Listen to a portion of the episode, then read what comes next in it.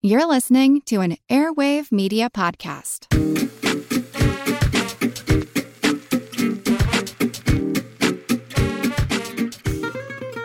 Okay, welcome to part two of our discussion of Citizen Kane.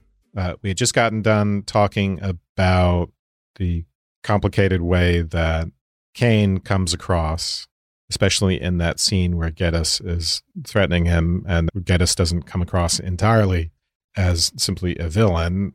Mm-hmm. In contrast to Kane, Kane is just as much as a villain in that scene. And something you said, Erin, I thought was very interesting, was, which is that he never does anything good. And I'm trying to think if he ever does anything good. And it, it you know, on first blush, that seems right to me. And it, it would be interesting to think of what if the film had him do something that was unequivocally good, that that's kind of save the cat moment in the film, Mm-hmm. where the protagonist is made likable to the audience, whatever his trajectory is going to be. It might make the um the tragic downfall.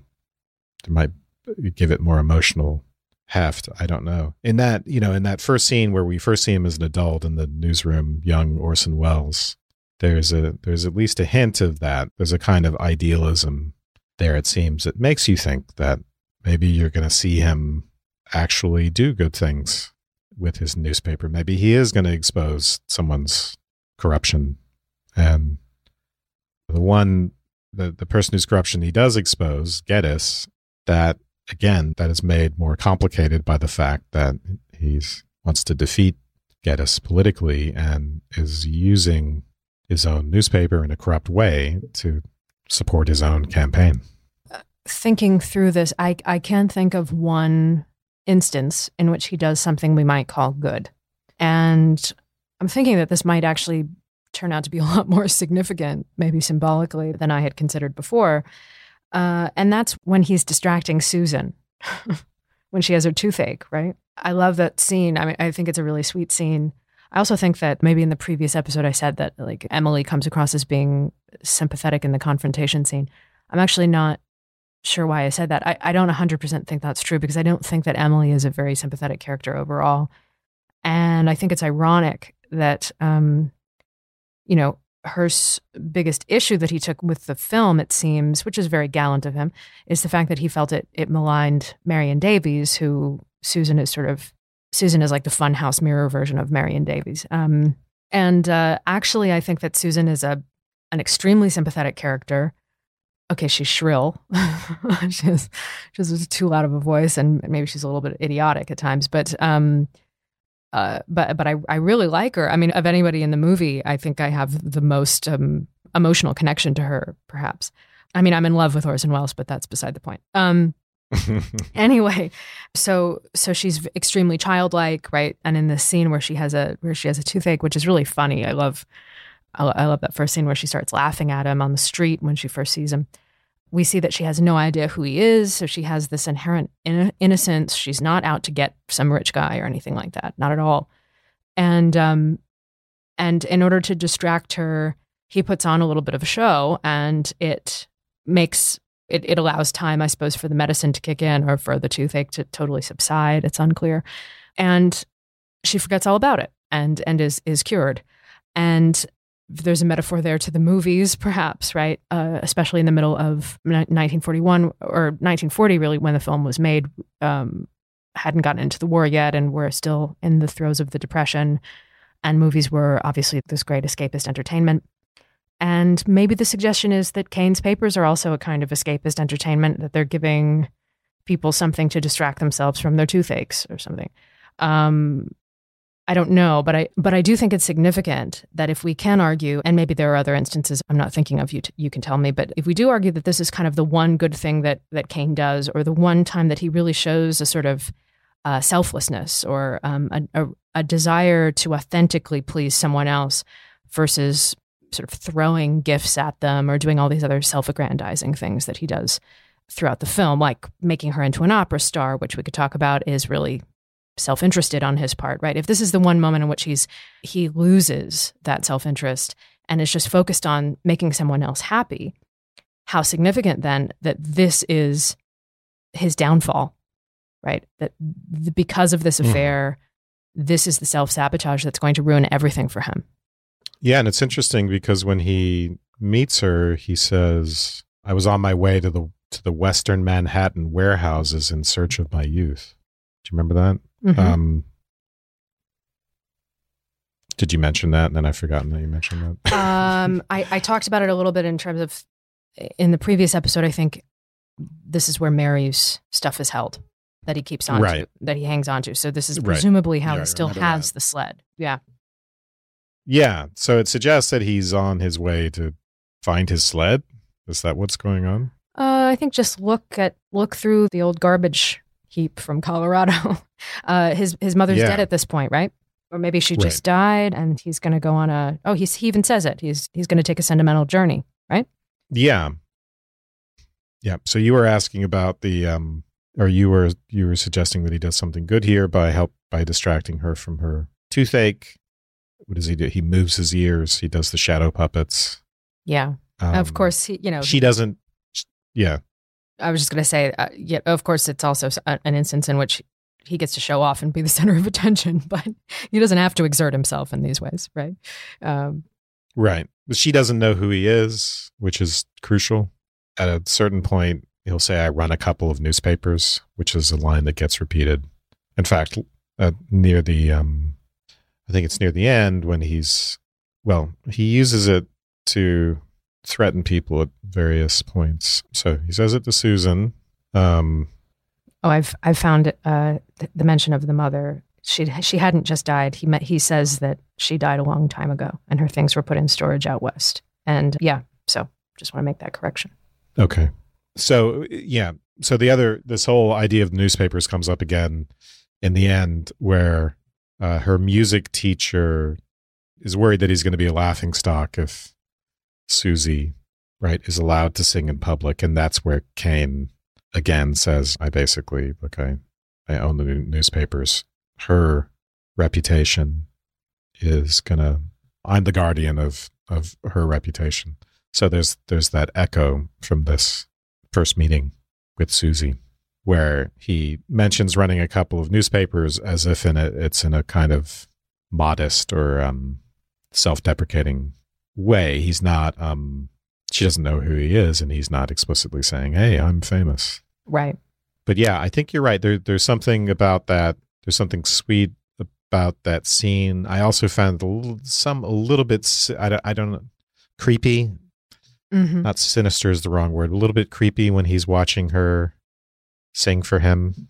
Definitely. Something a bit obsessive and controlling. And you, you can see that his relationship to the world has become more one of possession already at this point. Yeah, I mean, so significantly, they meet in the street because she's laughing at him because he's just gotten he's just got, gotten mud splattered all over him by a passing carriage, and she says she, she invites him up to her apartment to get the mud off him. Right. So, so there's the suggestion here that she's going to be redemptive for him, um, and Yeah. and of course there's also right like the the funny sort of reverse meaning in terms of the fact that this is going to begin their affair. Uh, this is a situation in which there's the opportunity for his opponents to sling mud at him because he has this uh, this Mhm. secret, right? So she's both going to kind of clean him up and dirty dirty him at the same time. And the redemption, I think, is yeah, it's short lived in terms of his political career. As I've already said, like he, you know, we have this we have this moment where he does some sweet things for her, but ultimately this is going to be the ruin of his public life. We also have him being kind of sweet and receptive to this to, to her uh, as a person and then insisting that she sing for him which might be something sweet but then we know that based on even as as you're suggesting and I agree in the way that he's relating to her in this scene when she's singing that there's that this is going to become a problem that there's something sinister here about this relationship to her singing especially because I was almost wondering as I was watching this if Orson Welles is signaling during their conversation about her singing career that he's not quite listening to her or he's not listening to this one particular part of her story, which is that she's not that interested in being a singer, but her mother wants her to be. And you know how mothers are. And uh, to that, he says yes, his eyes glaze over. We we assume that he's thinking about his own mother. But there's also, I think, a point at which she repeats this sentiment and talks about her mother wanting her to be an opera singer. And at some point, I get the impression that he's not really paying attention. So, what's curious about this singing thing is that she does make it clear that this is her mother's aspiration for her. But then he actually fills the role of the mother by by continuing her singing career and by kind of forcing her into this. So he takes on this like oddly maternal role, which is weird. Obviously, it's connected to his own mother. That connection is, as I said, explicitly made in the dialogue. And then the the really mysterious part of this, though, the, the piece of this that I don't quite understand is like, why singing? Why does he take this on? You understand later that it's a, a point of honor for him that he's not going to be made a laughing stock and he's going to, you know, prop her up and insist on this career because she's been made fun of and she's an extension of him or he she's an object that he owns really. But singing thinking through this a little bit it's the manipulation of the voice. He maybe he wants to be the puppet master right? Like i'm i'm on, I'm on the edge of something here but but you take over. Um i haven't thought about why singing in particular but you have me thinking about the way in which he's invested in trying to make Susie a successful opera singer. And part of that is getting her lessons and seeing if she can improve. And I, to my amateur ear, they don't make her obviously horrible, right? No, um, not at all. Maybe, right. So, but she just doesn't have the innate talent to really rise to the, the level that he wants to rise, her to rise to. And it turns out in the end, he, she doesn't even want to do that. She tells him she did, she never really wanted to be a um, hugely successful singer. For some reason, she he tells needs him that to, from the beginning. Mm-hmm. Yeah, that's right. And th- th- so, for some reason, he needs to repair her and make her into something. And I, I assume that's part of why he's making this transition from his first wife to his second. I mean, obviously, there's the famous montage scene where we see his first wife, Emily, complaining about the amount of time he's spending with the newspaper. So it's a very ordinary and typical sort of conflict that but ultimately leads him to divorce. But you can also, you know, meeting Susie is the inciting incident for the breakup. And I think part of his fascination with her is her, she has a lower status than his wife. And he can give her any status that she's going to have by using newspapers to manipulate her reputation, right? And forcing mm-hmm. her on the world and trying to create a different reality by having all of his papers give her good reviews, except mm-hmm. for the one review by his friend, which we'll talk about in a minute, or the one review that he actually finishes and, and publishes that uh, that Jed starts and Kane finishes. So his conception of being one of the people citizen or being a champion of the people or loving other people, doing good for other people. It involves, again, the use of manipulation. It, it involves this idea that he can manipulate other people's perception of reality in order to paint something in a good or bad light, in order to manipulate reputation.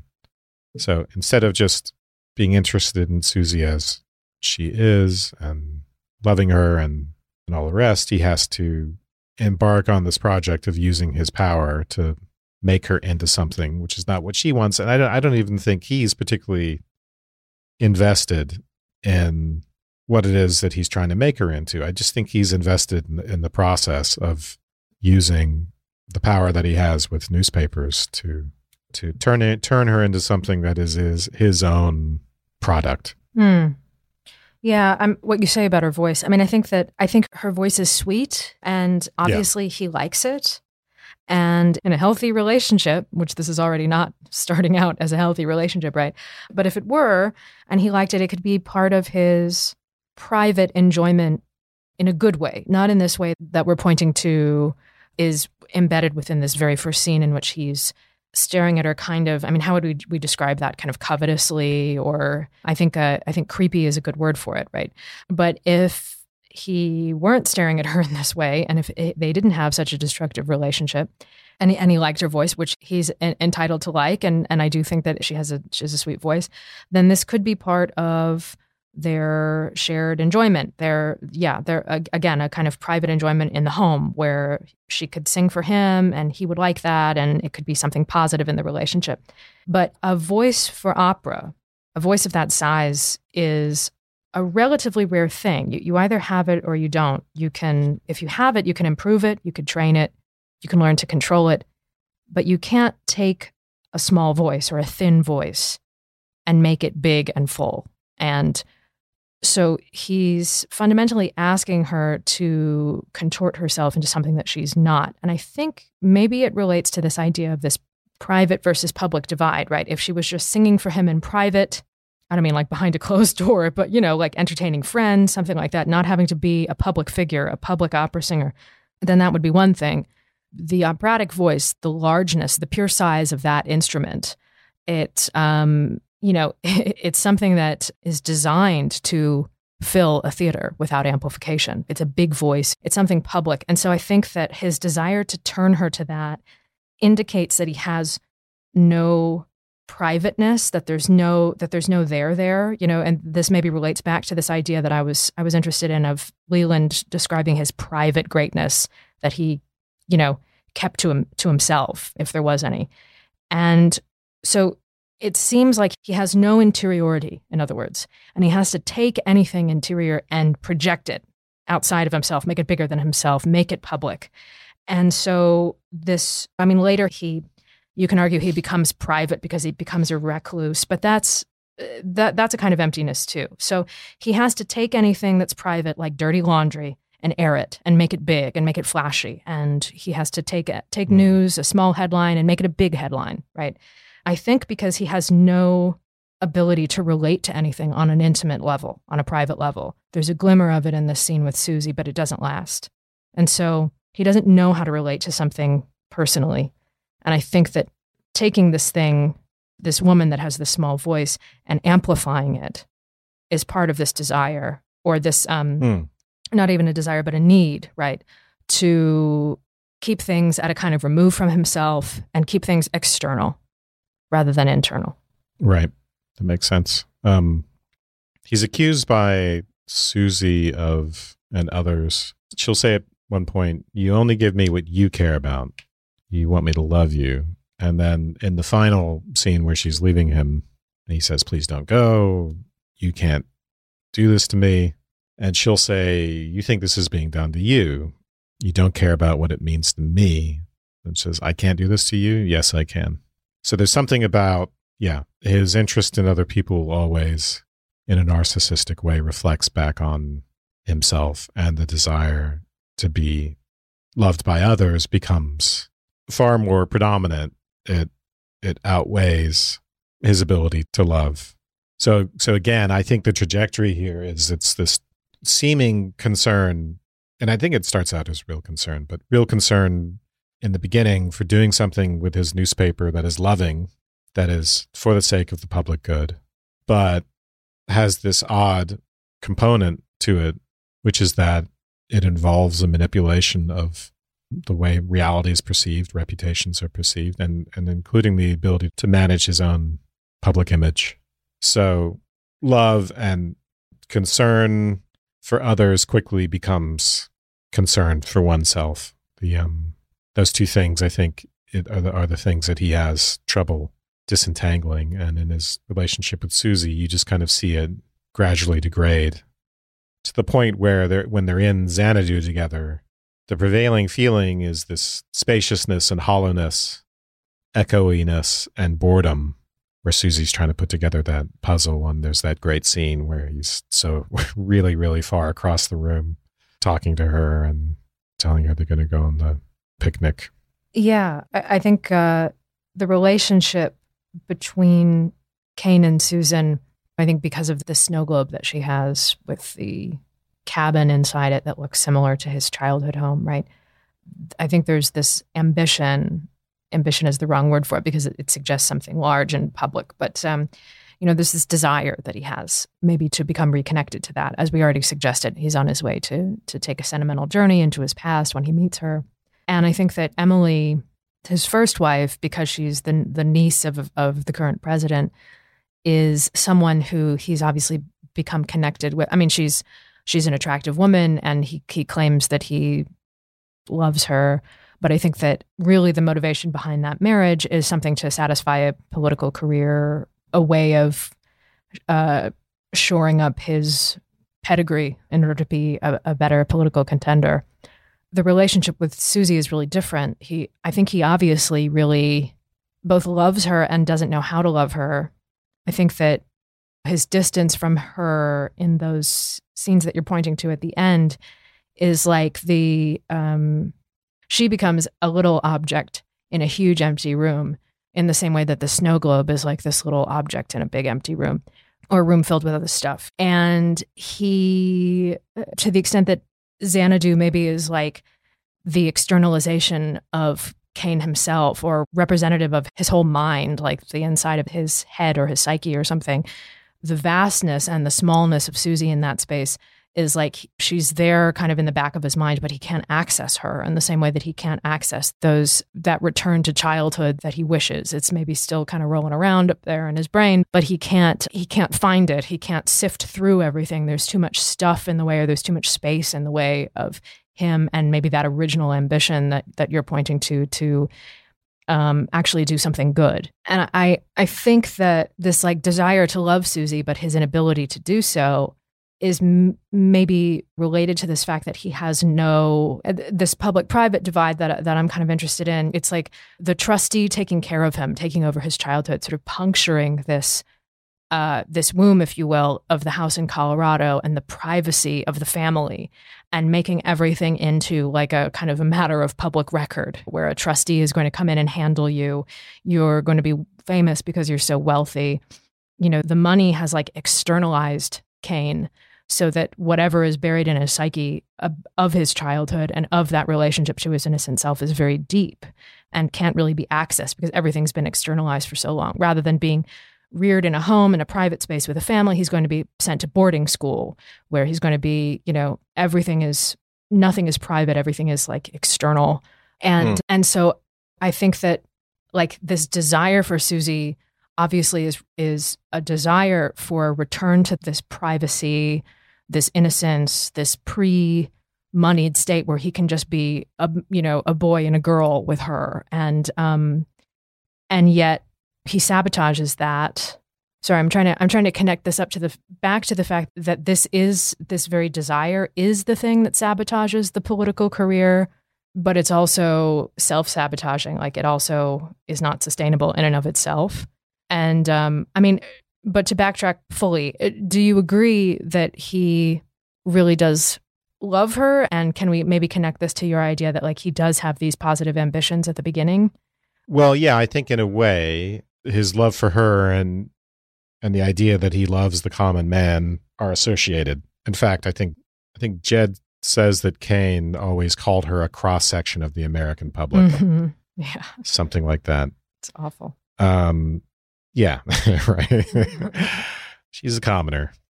Mm-hmm. Um, and that's right. I think that's right before his flashback to the scene where they meet is where he says that. So, uh, do, yes, do I think he loves her and wants to do good for the general public? I think so. I, I don't think those are, you know, he's not just um, cynical or misrepresenting himself. He really does believe that that's what he wants. But they they get wrapped up in they get wrapped up in his narcissism. That's the easy word, but I think it's a bit complicated because the mediating instrument here is the press and his control over the press. It's the means that he's going to use to affect what's good or to show his love that becomes corrupting. Instead of being corrupted by money, which is what he could have become if he didn't try to escape that by getting into the newspaper business, he gets corrupted by the newspaper business. From the very beginning, he's idealistic in a way, but he has a means justifies the end attitude. Yes, we are going to be doing gossip. Yes, we are going to be a tabloid. We're going to publish the truth, but we're going to make it entertaining. He doesn't give any thought to or doesn't reflect on the possibility that the need to make things entertaining or the need to spread gossip or to again, manipulate public perception of reality or manipulate public perception of reputation he doesn't see that getting into that kind of habit of thinking uh, or embedding himself in that sort of institution, creating it around himself, can affect the way he relates to others in a deep way, such that it's not the reality of things that's all that important to him, including other people. So, she, you know, you only give me what you want. It's not, he's not giving any thought to what she wants. And then this movement to wanting people to love him because he sees himself as the instrument of their good. And he can't do the work of the people, right? Like get elected to office if his own image is not in good shape and he can use the press to to affect that. So it's this weird thing where he he has a genuine motivation to help or to love, but the mechanism of doing those things for him, the way in which he seeks to accomplish doing those things involves turning the arrow backwards on himself and making himself loved. He can't love until he's loved, maybe is the way of putting it. Let's take a minute to talk about our sponsor for today, HelloFresh. With HelloFresh, you get farm fresh, pre portioned ingredients and seasonal recipes delivered right to your doorstep. Skip trips to the grocery store and count on HelloFresh to make home cooking easy, fun, and affordable. That's why it's America's number one meal kit. Whether your resolution is to save money, eat better, or stress less, HelloFresh is here to help you do all three. Say hello to your most delicious year yet with fresh ingredients and chef crafted recipes at a price you'll like, delivered right to your door. Each HelloFresh box is packed with farm fresh ingredients, and everything arrives pre portioned right to your doorstep for less hassle and less wasted food. Personally, using HelloFresh made me much more likely to cook. On my own, I will tend to lean on going out or takeout or something simple. Not having to go to the grocery store and not having to meal plan is a big part of that. The other thing I found is that I could get recipes to come out consistently really well with HelloFresh. It made me feel like a made me feel like a better cook than I had felt like on my own. Some of my favorites include steak and potatoes, mozzarella crusted chicken, and lemony shrimp risotto. Go to HelloFresh.com slash subtext free and use code subtext free for free breakfast for life. One breakfast item per box while subscription is active. That's free breakfast for life at HelloFresh.com slash subtext free with code subtext free. That's HelloFresh, America's number one meal kit. Yeah, you're you're reminding me of the scene. I think it's in in the tent at their picnic when uh, Susan really starts becoming at the end of the film a, an incredible truth teller or something. She she reminds me actually of like a um a Judy Holliday type figure, like you know, as Judy Holliday was probably just coming up in uh, Greenwich Village at this time, like this this person who's this sort of canny idiot, you know, like this truth teller who's in the throes of a realization all of a sudden, and then like can't stop herself from saying things, and uh, she she confronts him. Some of this is, I think, is dialogue you've already talked about. But like uh, she says, "What's the difference between giving me a bracelet or giving somebody else hundred thousand dollars for a statue you're going to keep crated up and never even look at? It's just money. It doesn't mean anything. You never really give me anything that belongs to you that you care about." And he says, "Stop this." And then she says, "You never gave me anything in your whole life. You just tried to bribe me into giving you something." So like this idea of, I guess, giving her something that belongs to him or that he really cares about it seems like you're saying like that that that thing whatever it is doesn't exist right? And all he's trying to do is to get people to give him something which is to give him love it seems right? Like susan says you don't love me you want me to love you.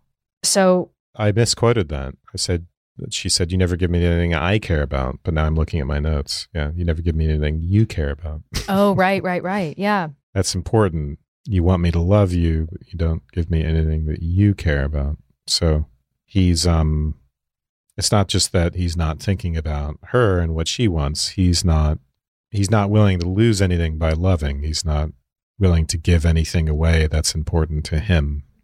He has to care about something first in order to then be able to give that to somebody. Like she the idea is that you show your love to someone by giving them something that you actually care about, by giving something away that you have. Right. And so I think the idea here, right, is that he doesn't have anything um, to give her. Um, he doesn't he doesn't love something first that he can. except a reputation.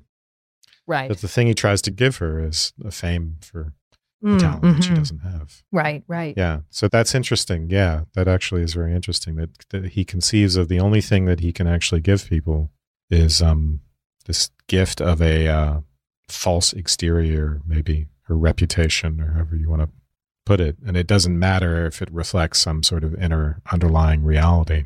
And a um, reputation is is public. It has nothing to do with um, private feelings. I mean, I don't know. I mean, what could we what could we put in that that category that she's talking about that would be an acceptable answer? What what could he give her? What can anyone give us? I mean, um, that's true. that's a good point. you know, I mean, I mean, in true, the, in the yeah, right. I mean, yeah, yeah. What what can he buy for her at a store that doesn't really isn't susceptible to her charge, right? It's the sentiment. It's the thought that counts. In other words, right. but but right. yeah, on a on the uh, that's the literal level. On the metaphorical level, to give her something of himself would mean to disclose himself.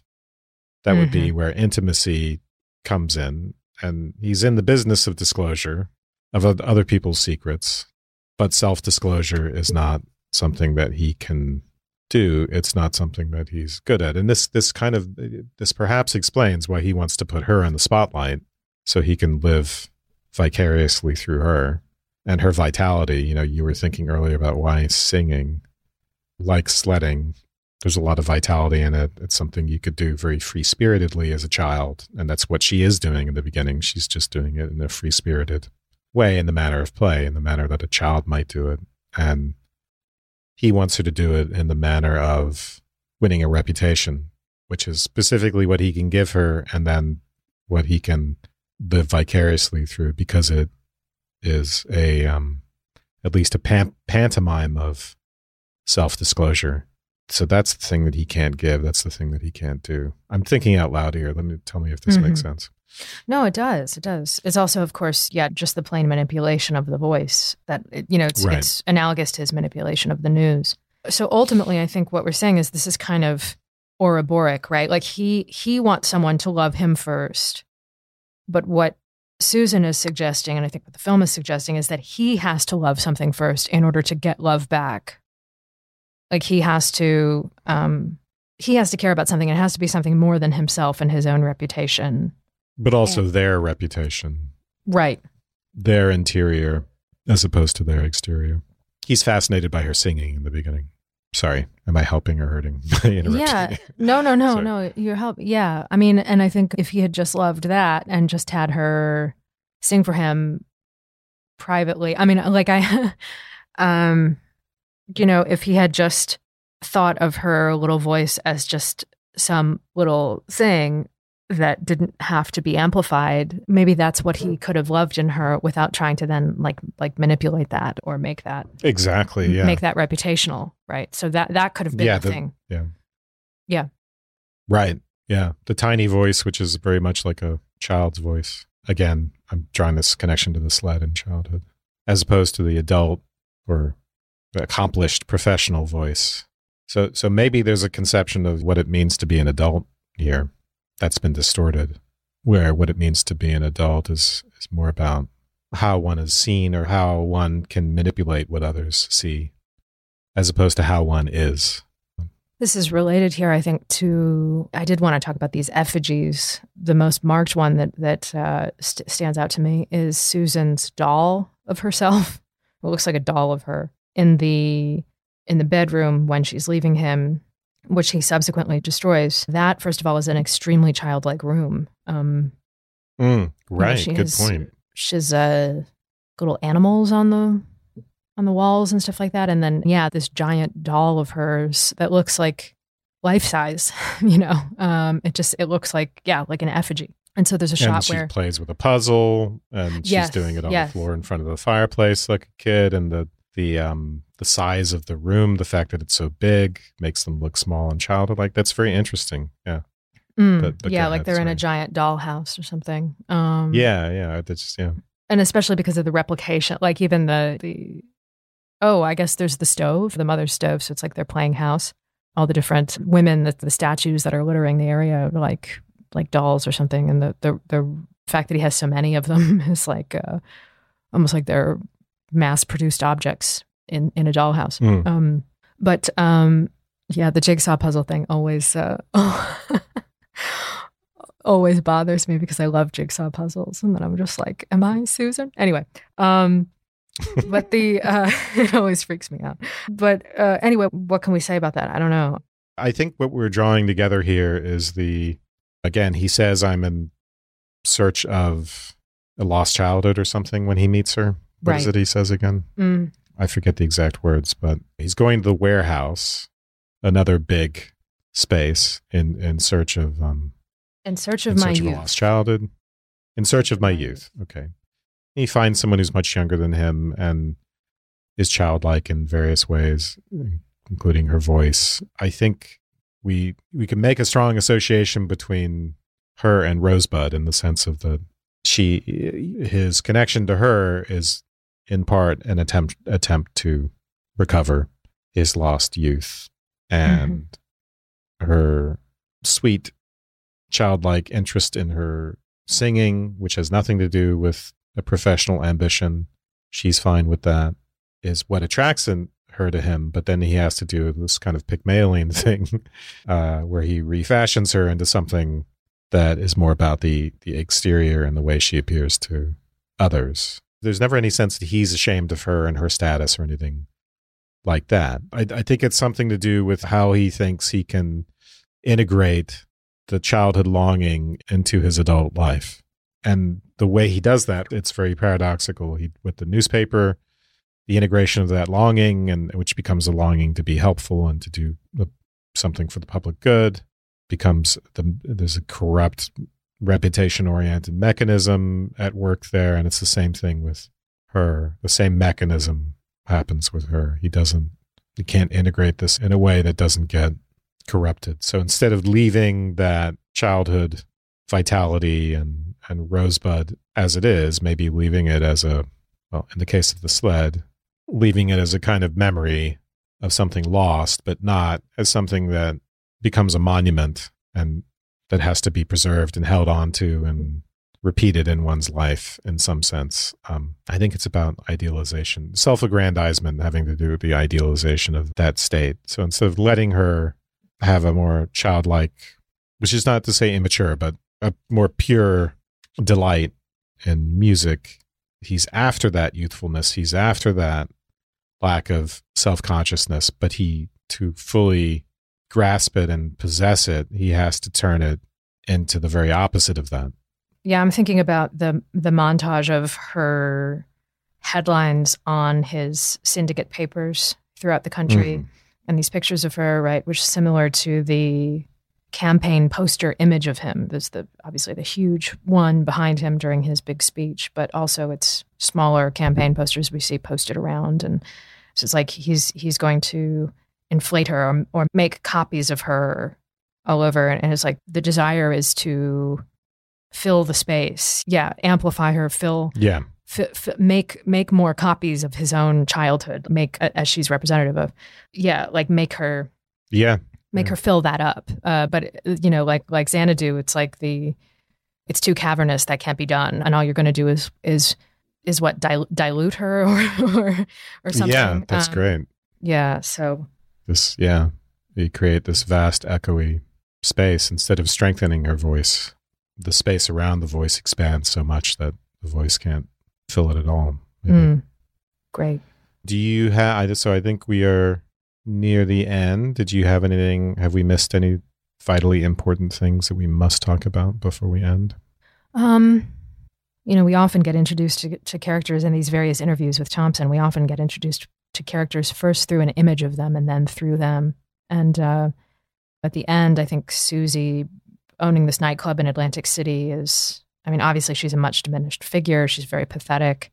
But we see that billboard of her. And then when, when the camera goes through the skylight twice for the two different Hmm. interviews, it's the same setup. Right. We see a billboard of her looking very larger than life, uh, as billboards make one look.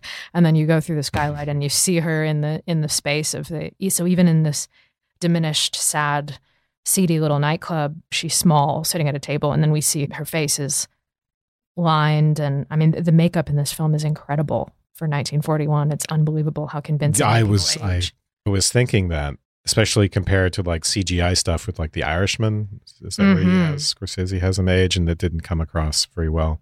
I yeah, I couldn't believe it, and then I read on Wikipedia. I read a little bit about the makeup stuff. I mean, it, yeah, it's incredible, Mm. completely believable and natural.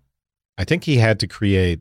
The makeup artist went through this like really involved process involving creating a plaster cast of people from the like the face down to the Yeah. hips. yeah. Is that again? Yeah, and then he had to Um, invent, I think, a, a new way of. I mean, like everyone on this film is just like the best possible people in their fields, you know. So uh, I think that over the course of making this film, he invented something more more flexible. I, sh- I should have looked this up prior to this, so I could have gotten this these facts straight. It's a hazy memory for me now, but I think he invented something so that the as the prosthetics applied to the face would actually move with you more naturally than any prosthetics have, Hmm. had done prior to that. So it used to be that like you could age and you could put all this stuff on your face, but then you wouldn't be able to like smile or talk or do anything, you know. Um, but he invented something that moved with you. I think is my recollection. Yeah, it was so natural. I mean, I I didn't. It took me a while to figure out it was Orson Welles. Frankly, um, yeah. He's, he's such an incredible. thought in the beginning, the newsreel, I just thought it was a different actor. Yeah, that's the thing. But Is like it, yeah. Sorry. No, as as much credit as he gets for this film on a certain level, to me, like he doesn't get enough credit because the central performance is so amazing. You know that if he, if it was just if this film was were was created by lots of other people and it was just Orson Welles in that role, it would be one of the greatest performances ever. But it, that gets glossed over because he's he's the wonderkind and the director and the, the this that right. Yeah, I was going to joke that this is like the greatest student film project ever. Yeah, yeah, yeah. Because he had been doing theater and radio and essentially taught himself to make films. Even he had a book that he read, and then And he had to just get basically get people to help him too on the early days. get people to help. Yeah, and teach him on the fly. and and was watching and was imitating other styles, right?